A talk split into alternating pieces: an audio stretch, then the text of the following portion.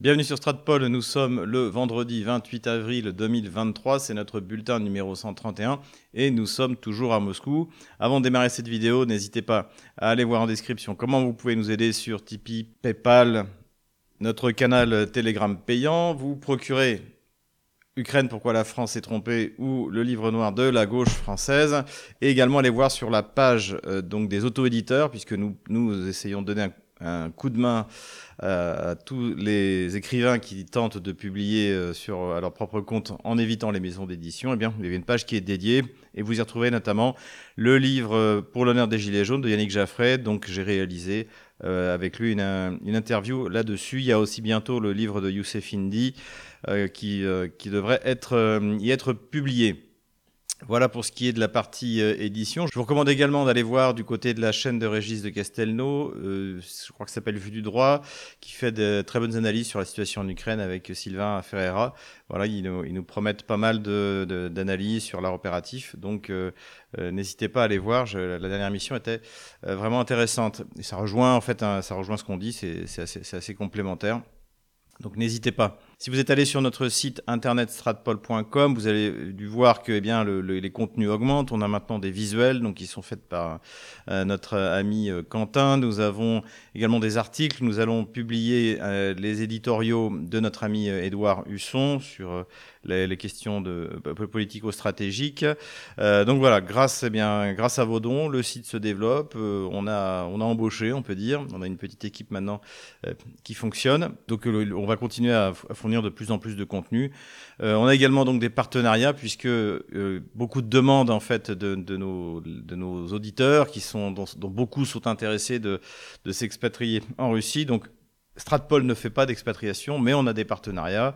On a un partenariat avec Tomasovitch. Le lien est en euh, description de cette vidéo. Et en revanche, Stratpol ne, ne, ne, s'en occupe pas. C'est, juste des, des partenariats. Voilà. Mais maintenant, rentrons dans le vif du sujet et à commencer par euh, l'économie. Il y a pas mal d'informations. Vous allez voir, le bulletin va être assez dense, notamment dans ce domaine. On a abordé à plusieurs reprises, non seulement sur la chaîne Stratpol, mais également sur euh, Russia Today, donc dans l'émission L'échiquier mondial, la question de l'aéronautique russe. Et en fait, eh bien, aujourd'hui, on a des données qui ont été publiées qui démontrent que l'aviation civile russe n'a pas du tout souffert des sanctions.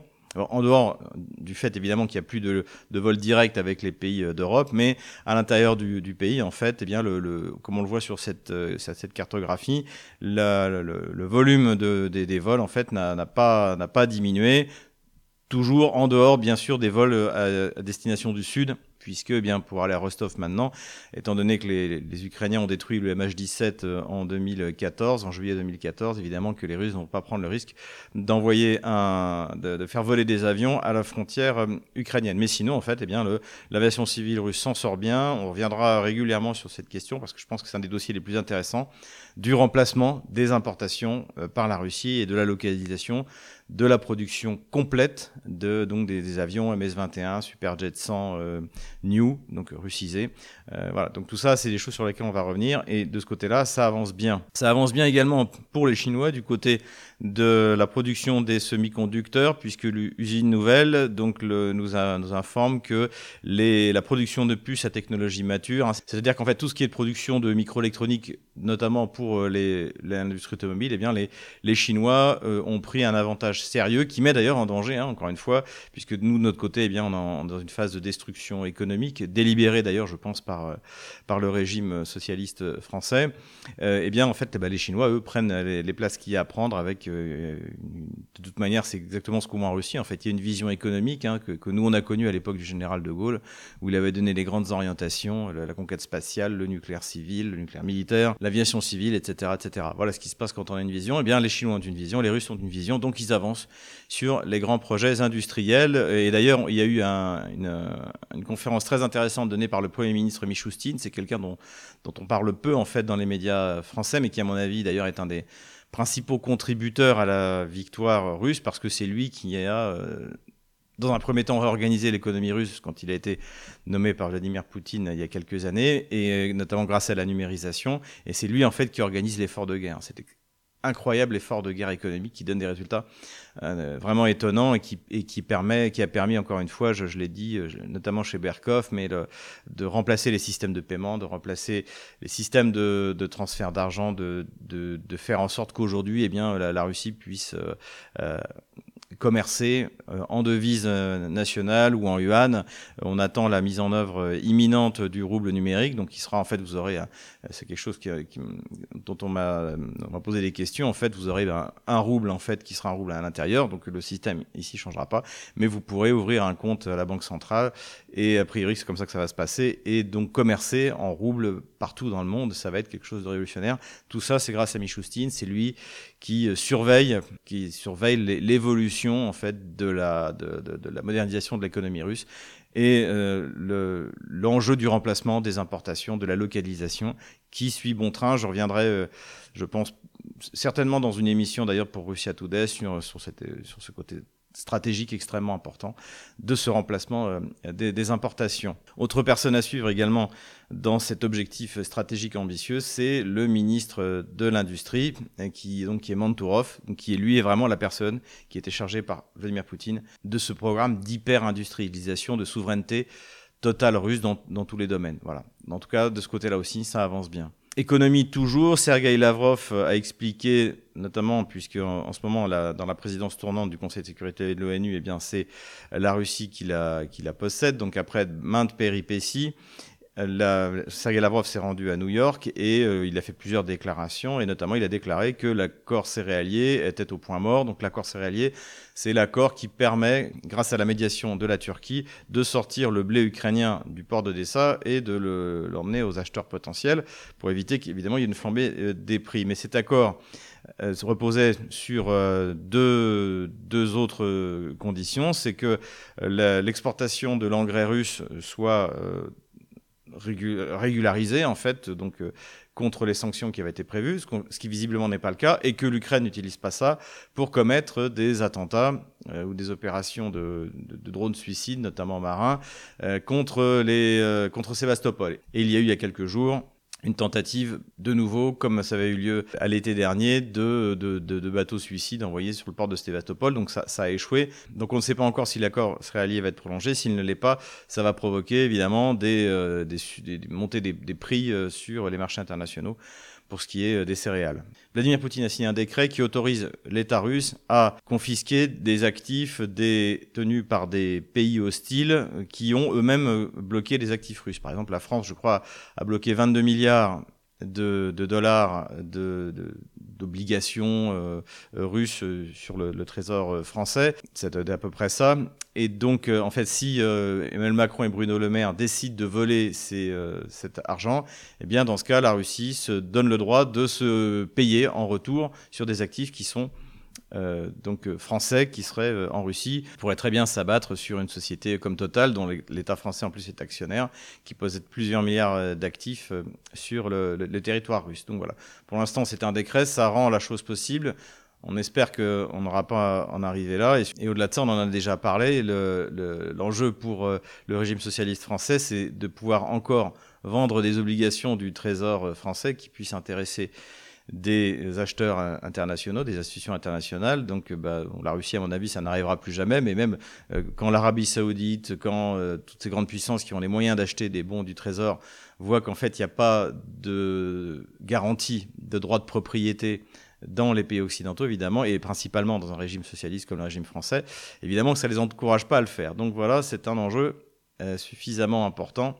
Et encore une fois, ça explique aussi la réforme des retraites. C'est des signaux que euh, l'État en, bord de la banqueroute français envoie sur les marchés euh, en espérant pouvoir emprunter à bas coût. Dédollarisation, donc c'est un sujet, ben, on a été parmi les premiers à en parler, notamment dans notre émission sur Russia Today qui avait été tournée en, janvier, je crois, publié en février. Maintenant, c'est un sujet qui revient dans toute la presse, même pas seulement économique, et ça continue. C'est l'Argentine qui a annoncé que désormais, elle allait payer en yuan c'est euh, son commerce avec euh, la Chine. Toujours dans le domaine de la monnaie chinoise, eh bien, le yuan est passé devant le dollar pour le commerce chinois. Donc ce processus de dédollarisation se continue. Ce qui inquiète d'ailleurs les élites américaines qui se rendent compte qu'en fait les sanctions internationales non seulement n'ont pas pénalisé euh, la Russie, mais ont davantage pénalisé les pays occidentaux et, remettent aujourd'hui cette, remise en cause, ont accéléré un processus qui aurait dû prendre énormément de temps de dédollarisation. Donc voilà, ce qui est inquiétant, c'est que aujourd'hui l'Amérique est un animal blessé et qu'est-ce qu'ils sont prêts à faire pour essayer de sauver cette, euh, ce privilège exorbitant donc, qui, est, euh, qui était l'utilisation du dollar. Nous le verrons bien, mais on peut imaginer que la, destruction de l'euro pourrait être également une, un, objectif, euh, un objectif de Washington pour obliger les États esclaves européens de continuer à maintenir un certain volume d'utilisation du dollar. De toute manière, on est clairement dans une, euh, dans une période de ce que Modeste Schwartz a appelé euh, l'endocolonisation. C'est un concept que j'expliquais il n'y a pas longtemps sur un plateau de télé c'est-à-dire que le modèle occidental n'intéresse plus personne. Donc, désormais, la mission de Washington, c'est de consolider sa domination et son hégémonie sur ce qu'il... Euh, sur ce que l'État américain est capable de vraiment contrôler, c'est-à-dire nous, c'est-à-dire les Occidentaux. Et donc ça passe par un contrôle monétaire, ça va également passer par un contrôle idéologique. Euh, on voit très bien les mesures qui, sont, qui vont être prises par l'Union européenne pour euh, contrôler les réseaux sociaux. On va rentrer dans une, période de répression euh, politique extrêmement, extrêmement sévère, je, je, pense. Évidemment, la gauche française, comme j'ai décrit dans mon livre, le livre noir de la gauche française, eh bien, est en pointe sur la répression D'ailleurs, c'est Thierry Breton qui est en train de promouvoir toutes ces lois euh, répressives parce que c'est vraiment dans la génétique de la gauche française depuis 1792. Euh, et c'est nous, finalement, qui sommes euh, l'État le plus répressif, hein, idéologiquement parlant, dans toute l'Europe. Et c'est malheureusement quelque chose que nous exportons, nous Français, c'est-à-dire ce totalitarisme qui a été inventé par la gauche française en 1792. Mais je sors un peu de mon sujet, je reviens à l'économie. On a eu aussi un tableau publié par Bloomberg qui est intéressant, qui montre la participation des économies internationales dans la croissance entre 2023 et 2028, entre ce qui est prévu. Et là, on voit un total décollage des BRICS et des économies asiatiques et un effondrement en revanche des, euh, économies euh, occidentales, notamment notre pauvre pays qui figure encore sur la liste, mais qui euh, malheureusement, eh bien, je pense, n'y figurera bientôt plus étant donné la destruction économique qui est en train d'être accomplie par le régime d'Emmanuel Macron et euh, de, son successeur. Dernière nouvelle économique qui a un rapport avec l'industrie de la guerre, c'est qu'on a parlé il y a quelque temps donc du projet ambitieux de notre ministre de la Défense, l'adolescent euh, Le Cornu, donc qui consiste à enfin relancer la production de poudre noire euh, en France pour fabriquer en 2025 90 000 obus 255 mm Hein, rappelons que les Russes tirent à peu près 90 euh, 000 obus en, en 3 jours. Alors, c'est pas que du 155 mm. Donc, on avait, on avait noté ce projet ambitieux et on découvre, grâce au Wall Street Journal, que les États-Unis sont dans la même situation. Les États-Unis ne fabriquent plus de poudre noire parce qu'il y a eu un accident qui s'est produit en 2021. Et donc, en fait, ils importent également leur poudre noire, notamment d'Allemagne, de, de Pologne, d'après ce qu'explique le Wall Street Journal. Donc, on voit bien vraiment les, errances en fait dans tous les domaines militaro-industriels, dans tous les pays. finalement. Et c'est ça qui est, euh, c'est ça qui est étonnant, c'était que cette crise révèle l'extrême faiblesse militaire de l'OTAN, l'humiliation de l'OTAN. 31 pays dans une alliance militaire dirigée par les États-Unis, incapables de rien faire réellement d'efficace contre un seul pays qui est la Russie. Le, triomphe de la Russie va être pour l'OTAN une humiliation euh, euh, absolument, absolument colossale qui à côté de à côté de laquelle les, autres humiliations euh, qu'on a vues en, Géorgie, qu'on a vues en Syrie, euh, qu'on a vu également en Afghanistan, eh bien ne seront rien. Ça va être un véritable révélateur des, des, errances en fait de politique de défense, de politique militaro-industrielle, de politique industrielle en général, euh, des mauvaises décisions qui ont été prises en France, ça on le sait malheureusement depuis longtemps, mais, mais également aux États-Unis. Voilà pour les nouvelles économiques. Alors on est toujours dans le domaine économique, mais cette fois dans le domaine euh, économico-énergético-diplomatique, puisque Vladimir Poutine et Recep Erdogan, le président turc, ont inauguré l'installation du carburant nucléaire dans euh, la centrale nucléaire qui a été construite par la Russie en Turquie. Hein. je rappelle que la, Russie est aujourd'hui un des principaux acteurs de, construction de centrales nucléaires. Il y a des projets en Turquie, il y a des projets euh, en Hongrie, je crois qu'il y a des projets également en Égypte, il est question également d'Algérie. Donc la Russie est très active et ça a donné l'occasion donc à Erdogan et Vladimir Poutine de tenir cette euh, conférence en fait de, presse euh, ensemble. Pour Erdogan, c'est également une belle réussite puisque la coopération énergétique avec la Russie eh bien, est, un, véritable succès dans, dans tous les domaines. Hein. Vladimir Poutine a proposé à Erdogan, qui est, qui est très intéressé, de faire un hub gazier. Il y a le Turkish Stream qui euh, sauve le, sud de l'Europe de la panne de gaz. Il y a donc la coopération énergétique fonctionne bien et c'est un bilan tout à fait satisfaisant dans ce domaine-là pour Erdogan qui a des élections qui doivent arriver dans quelques mois où évidemment euh, les États-Unis sont déjà en train de préparer une espèce de révolution colorée au cas où leur euh, candidat d'opposition ne soit pas élu. Et d'ailleurs, Erdogan et son parti ne se trompent pas d'ennemis, puisque le ministre de l'Intérieur, Suleyman Soylu, a déclaré qu'en fait, la Turquie, en s'attaquant au terrorisme, en fait, s'attaquait aux États-Unis. Donc on est encore une fois dans une phase tout à fait euh, schmittienne hein, de, de, vraiment désignation de l'ennemi.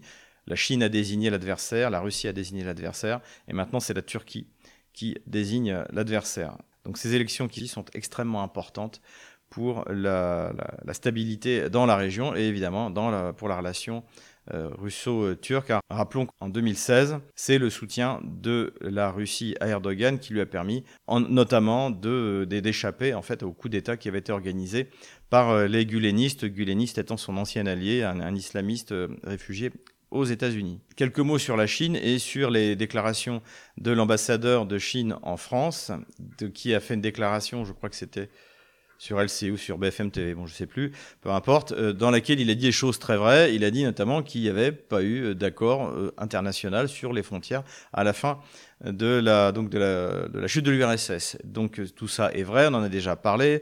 donc régulièrement on nous ressort le, numéro du protocole de, Budapest, hein, donc 1994, où les signataires s'engagent à, respecter la souveraineté de l'Ukraine, mais déjà c'est un protocole, c'est pas du tout un traité international. C'est les États-Unis qui voulaient ce protocole pour euh, euh, évidemment éviter et heureusement que les, Ukrainiens euh, conservent des armes nucléaires qu'ils auraient évidemment vendues, trafiquées partout, dans le monde, donc éviter la prolifération.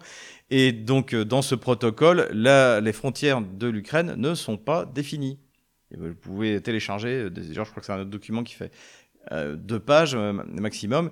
Et pourquoi? Ben, Parce qu'en 94, la Crimée est sur le point de rejoindre la Russie, parce que le Parlement criméen l'a décidé.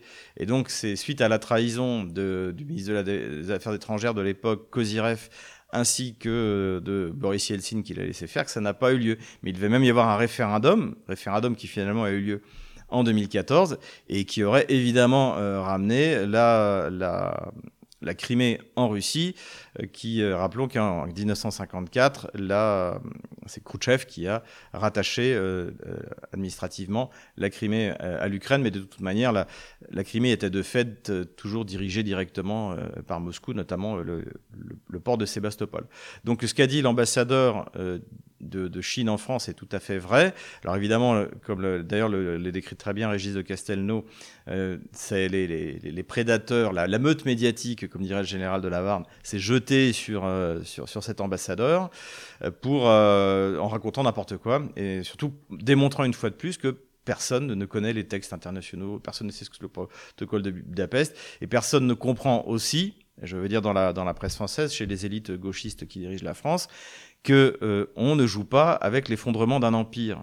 Ce qu'on observe en Ukraine, ce qu'on observe dans les Balkans, ce qu'on observe au Proche et au Moyen-Orient, c'est la conséquence de chute d'empire. La chute de l'Empire austro-hongrois, la chute de l'Empire ottoman, la chute de l'Union soviétique. Tout ça résonne pour des siècles dans les relations internationales. Donc c'est ça qu'il faut comprendre. Et c'est pour ça que normalement, si on avait des dirigeants occidentaux sages, comme euh, peuvent l'être Vladimir Poutine ou, euh, ou euh, Xi Jinping, eh bien, euh, on prendrait des gants pour éviter que ça, que ça tourne à la catastrophe et que ça tourne à la guerre. Mais ce qui n'a pas été le cas des Occidentaux fanatiques qui veulent absolument imposer un modèle qui n'intéresse plus personne hein, dans le monde, il, faut le bien dire. Voilà. Donc toujours méditer là-dessus. Nous vivons, en fait, encore aujourd'hui, la conséquence de la disparition d'empires qui ont eu lieu il y a plus d'un siècle. Donc, euh, bon, en tout cas, excellente intervention du, donc de l'ambassadeur de Chine à, Paris. Et je pense que euh, conséquemment à cette, euh, à cette déclaration, donc, a, dont on a beaucoup parlé, on en a beaucoup parlé d'ailleurs, y compris dans la presse russe, qui en est, s'en est satisfaite d'ailleurs.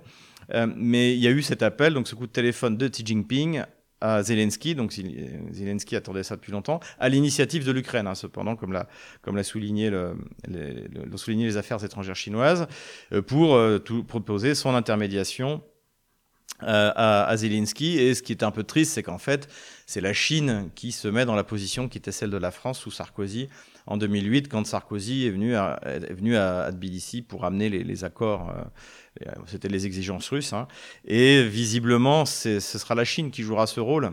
Ah, euh, au moment où, euh, quand l'Ukraine aura perdu la guerre, c'est sans doute la Chine qui, qui, jouera ce rôle d'intermédiaire, alors que ça aurait dû être évidemment notre rôle à nous, entre, en tant que puissance d'équilibre, puissance de vieille diplomatie.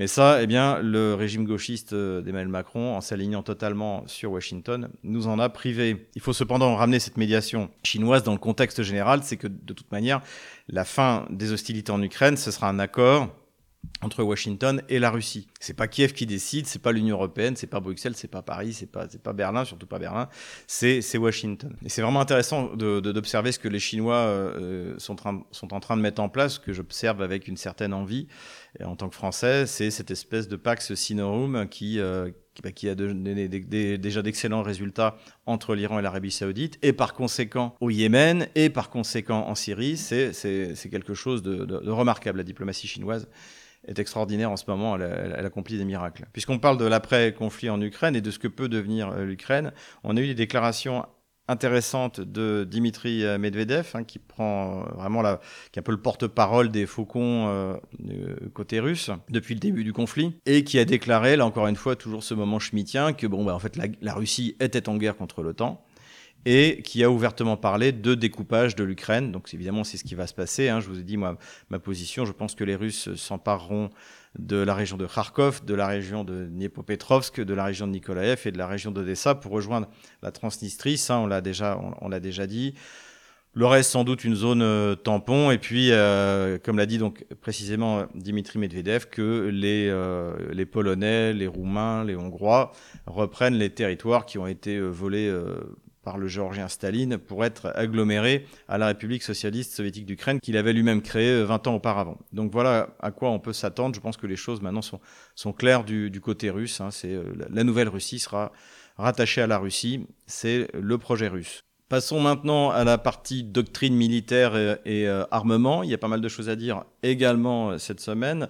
tout d'abord, vous l'avez vu sur notre vignette. Je remercie encore une fois Étienne de nous faire hein, ces petites vignettes toujours assez drôles pour nos vidéos, eh bien, le thème, c'est l'ucro-terrorisme. Pourquoi est-ce que je parle de l'ucro-terrorisme? Parce que, comme je l'ai dit, le bandérisme a toujours fourni de mauvais soldats, mais toujours d'excellents terroristes. Bandera est un terroriste. Euh, le, terrorisme est le mode d'action, en fait, du pseudo-nationalisme ukrainien. Il y a eu une déclaration récemment d'un certain Krotevich, qui est, je crois, le porte-parole du euh, régiment euh, Azov. Donc Azov, c'est un, groupe euh, terroriste bandériste qui a été intégré dans la, garde nationale ukrainienne, donc qui a déclaré que l'armée ukrainienne pourrait se réserver le droit de s'emparer de petites villes russes pour les échanger contre des villes ukrainiennes. Donc c'est-à-dire en fait de commettre des opérations du côté, euh, d'autre côté de la ligne de front, euh, en territoire russe, des, frontières, des frontières d'avant octobre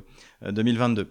Donc, ce qui est intéressant, c'est que c'était repris par la presse américaine, le New York Times, je crois, et que on revient finalement, encore une fois, à ce que savent faire les bandéristes, et surtout ça remet dans un contexte où finalement l'Ukraine aujourd'hui, globalement, les élites occidentales se rendent compte qu'il n'y a plus d'espoir aucun espoir de gagner la, guerre, bien sûr, euh, contre la Russie. L'OTAN ne peut pas gagner cette guerre contre la Russie. La Russie est certaine de l'emporter.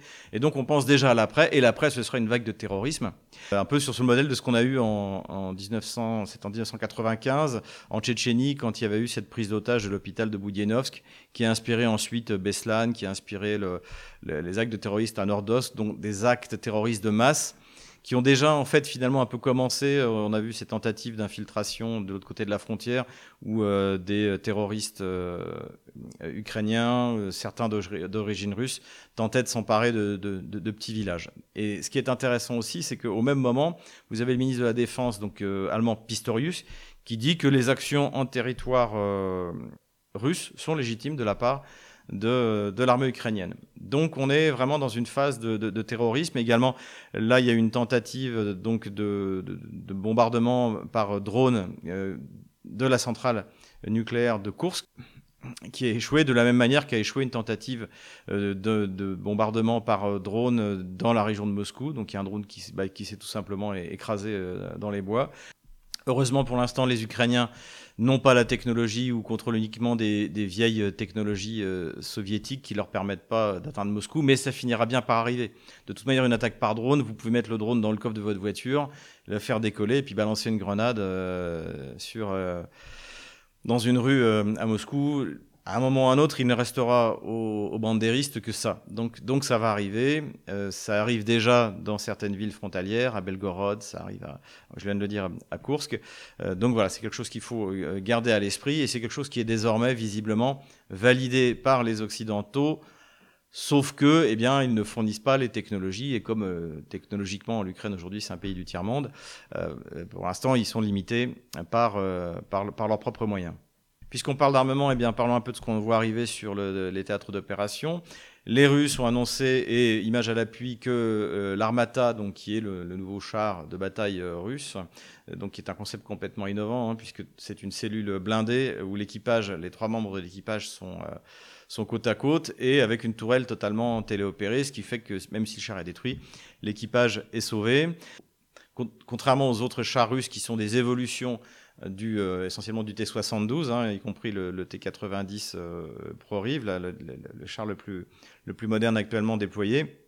Là, c'est quelque chose de complètement nouveau. Le char est plus lourd, il fait 55 tonnes, il a un moteur de 1500 chevaux. C'est la première fois qu'un char russe a un moteur euh, euh, aussi puissant, qui est l'équivalent de, celui du Leclerc. Donc ça aussi, ça explique pourquoi bah, ça, c'est un char qui, qui, a mis du temps à être, euh, être fabriqué. Là aussi, c'est totalement innovant. Le, canon est, est, encore plus puissant que le T90 ProRive, qui pourtant lui déjà est une, une modification significative et tout est, tout est automatisé. Et donc là, le, char a été déployé, euh, non pas pour, participer à des assauts, mais euh, euh, pour en le, tester dans, les conditions du champ de bataille en, appui-feu. Toujours dans le domaine des chars, il teste un canon de 152 mm. Le, le calibre du, du char russe, c'est 125 mm. L'OTAN, c'est 120 mm et eh de, part et d'autre, euh, effectivement, on, teste des canons encore plus puissants pour permettre de pénétrer les blindages de plus en plus euh, euh, efficaces des, blindés. Donc, je crois que les Allemands et les Français testent un 140 mm, les Anglais un 130 mm et les Russes, eux, testent un 152 mm. Donc voilà, on a vu ça sur le théâtre des opérations. Il y a un article qui en a parlé dans la presse spécialisée russe. On voit également beaucoup d'utilisation donc d'images qui sont publiées par, euh, par le ministère de la Défense du Lancet. Donc Lancet, c'est un, petit drone suicide, qui était petit à l'origine, à propulsion électrique, qui a une portée de 70 km et qui fait des ravages euh, dans, les, dans les lignes ukrainiennes.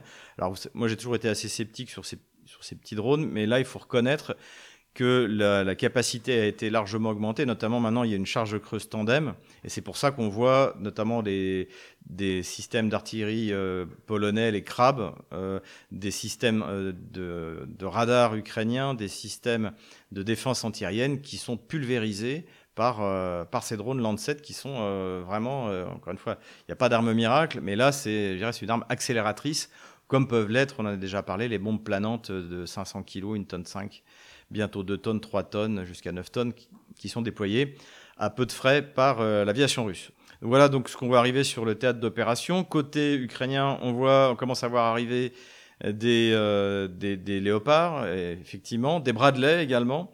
Et euh, ce qui est intéressant, c'est qu'on a vu les Bradley déployés à côté avec des euh, M55S, donc c'est une version slovène modernisée du T55.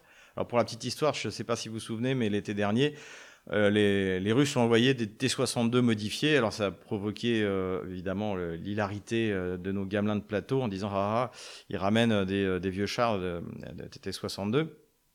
Donc, comme je l'avais expliqué, c'est en fait plus, davantage une artillerie de campagne et des armements de deuxième échelon dont les Russes disposent en quantité et qui ont été modernisés. Et c'est également ce qui, ce qui a été fait avec le T-55, donc qui est encore plus ancien que le T62. Mais là, c'est amusant, ça n'a pas fait euh, rire euh, les, les, gamelins de plateau euh, sur LCI et sur BFM TV. C'est un char qui a été modernisé. Bah, on trouve toujours les mêmes, les mêmes spécialistes, hein, israéliens notamment, Elbit. Donc avec un canon un, peu plus performant, également de la conduite de tir, du blindage additionnel.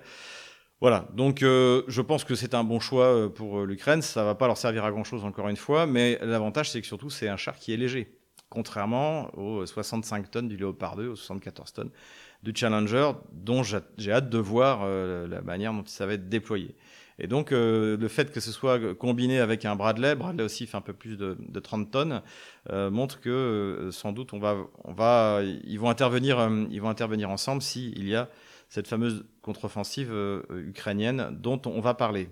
Intéressante aussi la manière dont l'armée russe continue à s'adapter à ces, nouveaux conflits, à ces nouvelles technologie. D'ailleurs, c'est le général euh, Sursky, donc qui est le général qui commande l'armée euh, ukrainienne, notamment Artemiovsk, donc qui est un partisan de la défense d'Artemiovsk, qui a déclaré que maintenant, au niveau de chaque brigade russe, alors les brigades, ça regroupe entre 4 et 5 000 hommes, tant côté russe, côté ukrainien, donc on trouvait des unités d'assaut, d'infanterie, extrêmement bien euh, entraînées. Et c'est vrai qu'on voit souvent maintenant dans, les, dans ce qui est publié par les, drones russes, on voit systématiquement un fonctionnement très efficace préparation d'artillerie, préparation d'aviation, percée par des blindés, et puis ben, l'infanterie qui débarque et qui monte à l'assaut des positions ukrainiennes qui ont déjà été euh, euh, largement assommées par, euh, par la supériorité de feu russe. Et ce qui veut dire que là, les Russes sont en train de se, doter d'une infanterie d'assaut vraiment efficace. Et là, ce qui est intéressant, c'est que ça vient du côté de la. L'information est reconnue du côté ukrainien par le général Surski. On a fini par apprendre, grâce à, à Prigogine, combien il y avait, enfin, combien de soldats étaient passés par Wagner. Et il a donné le chiffre de 10 000. Donc ça ne veut pas dire qu'il y a 10 000 Wagnerites aujourd'hui sur le, champ de bataille, mais c'est-à-dire que peut-être qu'il y en a aujourd'hui entre. Nous, on avait dit à l'époque entre 5 et 10 000 à mon avis, voilà, quelque chose comme 7 ou 8 000. Et ce qui est quand même important, c'est de, constater, c'est qu'en fait, ce sont ces hommes qui tiennent en haleine l'armée ukrainienne, Artemiovsk, depuis, euh, depuis six mois.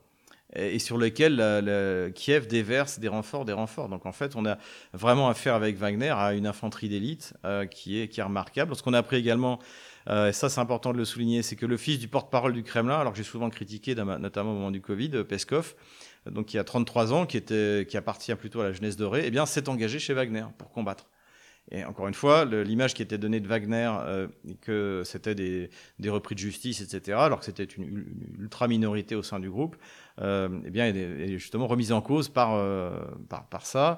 Et ça montre aussi qu'il y a comme une partie de la, une bonne partie de la créative classe, hein, ce qu'on appellera en France les, bobos, en Russie on appelle ça la classe créative, qui, a pris sa part, qui prend sa part au conflit et qui envoie euh, ses enfants se battre. Et c'est, euh, je veux dire que là, ça m'a, ça m'a impressionné, notamment la fille de Peskov également, qui, qui, est francophone, qui a fait ses études en France, a pris la parole pour euh, bien remettre les pendules à l'heure de tous ceux qui, qui la critiquaient, parce qu'effectivement, elle a fait ses études à l'étranger. Comme d'ailleurs, euh, j'aimerais que mes enfants fassent leurs études à l'étranger, qu'ils puissent voir euh, le monde ailleurs. Et ça n'a absolument aucune raison. C'est pas parce que vous allez faire vos études à l'étranger que, que vous allez forcément trahir le pays, le pays où vous venez. Et les enfants Peskov, en tout cas, montrent qu'ils sont euh, là-dessus absolument irréprochables. Évidemment, le porte-parole du, du Kremlin s'est déclaré fier de son fils. Côté ukrainien, ça se passe moins bien. On a toujours ces images qui circulent sur les réseaux sociaux de, des sergents-recruteurs ukrainiens qui courent après les gens dans les rues, qui les menacent, qui les, qui les tabassent. Et on a une donnée également intéressante, c'est que le, le nombre d'étudiants de plus de 30 ans a été multiplié par 15, puisqu'en fait les gens espèrent euh, échapper à la mobilisation en faisant euh, des études. Euh, de toute manière, aujourd'hui, c'est le, problème humain est sans doute, avec le problème des munitions, le plus important pour l'armée ukrainienne. Personne ne veut se battre pour l'Ukraine. Les gens y vont parce que, eh bien, euh, ils y sont obligés et ils vont mourir euh, pour Zelensky et pour l'OTAN. Et c'est bien triste. Avant de passer à la carte militaire, je voudrais faire quelques considérations sur l'offensive ukrainienne en préparation, puisqu'en fait, c'est pas une contre-offensive. Une offensive, une contre-offensive, c'est quand il y a une offensive. S'il y a une contre-offensive, c'est plutôt les Russes qui vont la faire. Et c'est ce que dit d'ailleurs euh, Yakov Kedmi. Donc euh, Yakov Kedmi, j'en ai déjà parlé à quelques reprises dans, mes vidéos. C'est un, en fait, c'est un soviétique d'origine juive qui est parti en Israël à, la fin des années 60, qui a rejoint Tsahal et qui a combattu pendant la guerre du Kippour, donc qui était un, un tankiste, hein, dans la Renaissance blindée.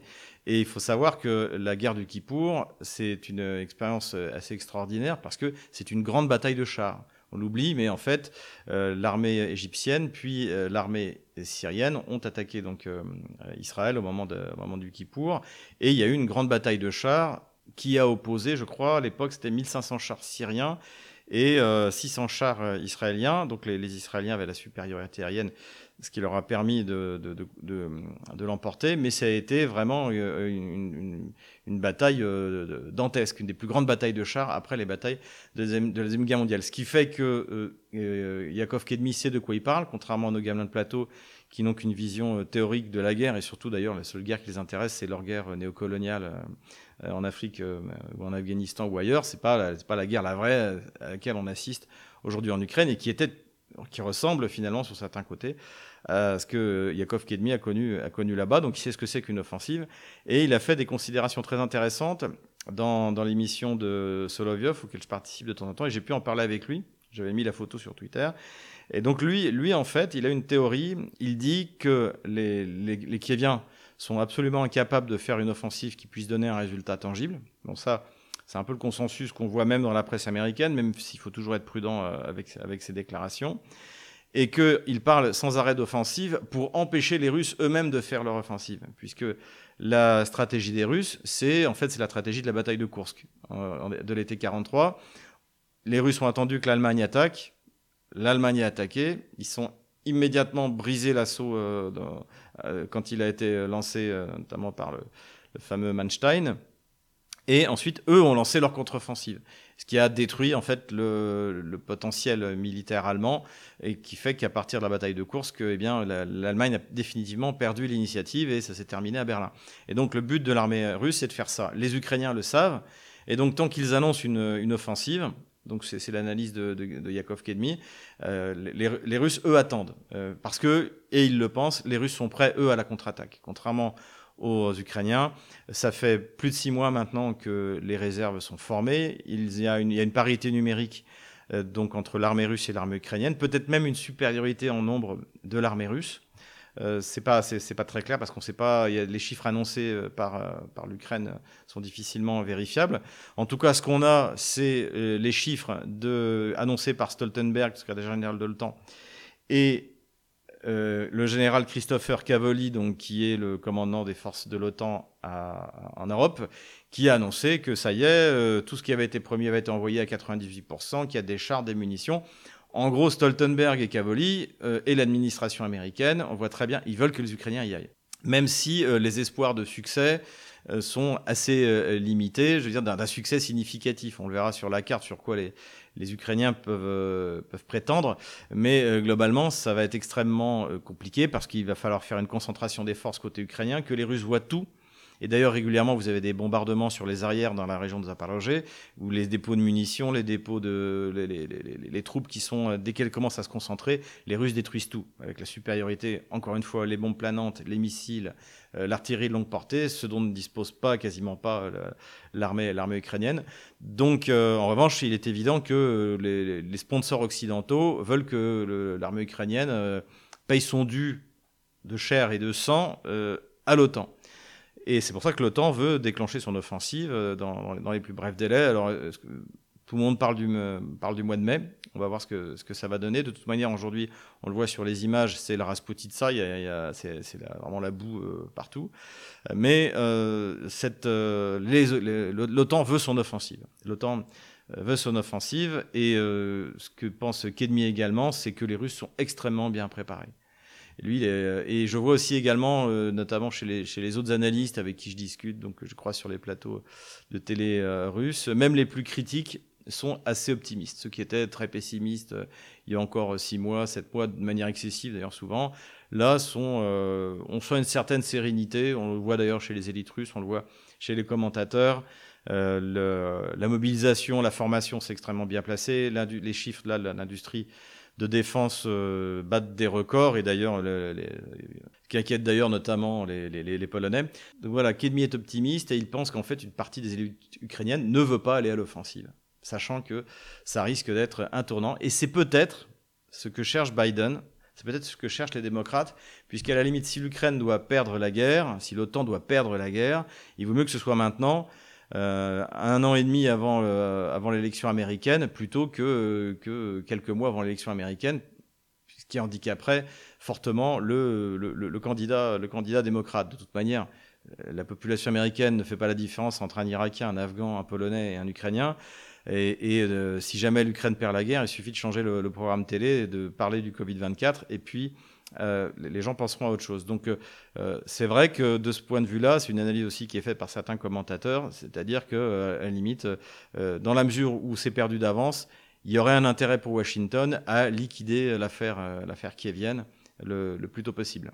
Et passons maintenant à la carte militaire. De retour sur la carte militaire, on va commencer rapidement par ce qui s'est passé ces deux derniers jours, c'est-à-dire des bombardements russes sur l'ensemble du territoire pour détruire les capacités logistiques, les accumulations de carburant, de munitions, de concentration de force. Donc ça a eu lieu dans toute l'Ukraine.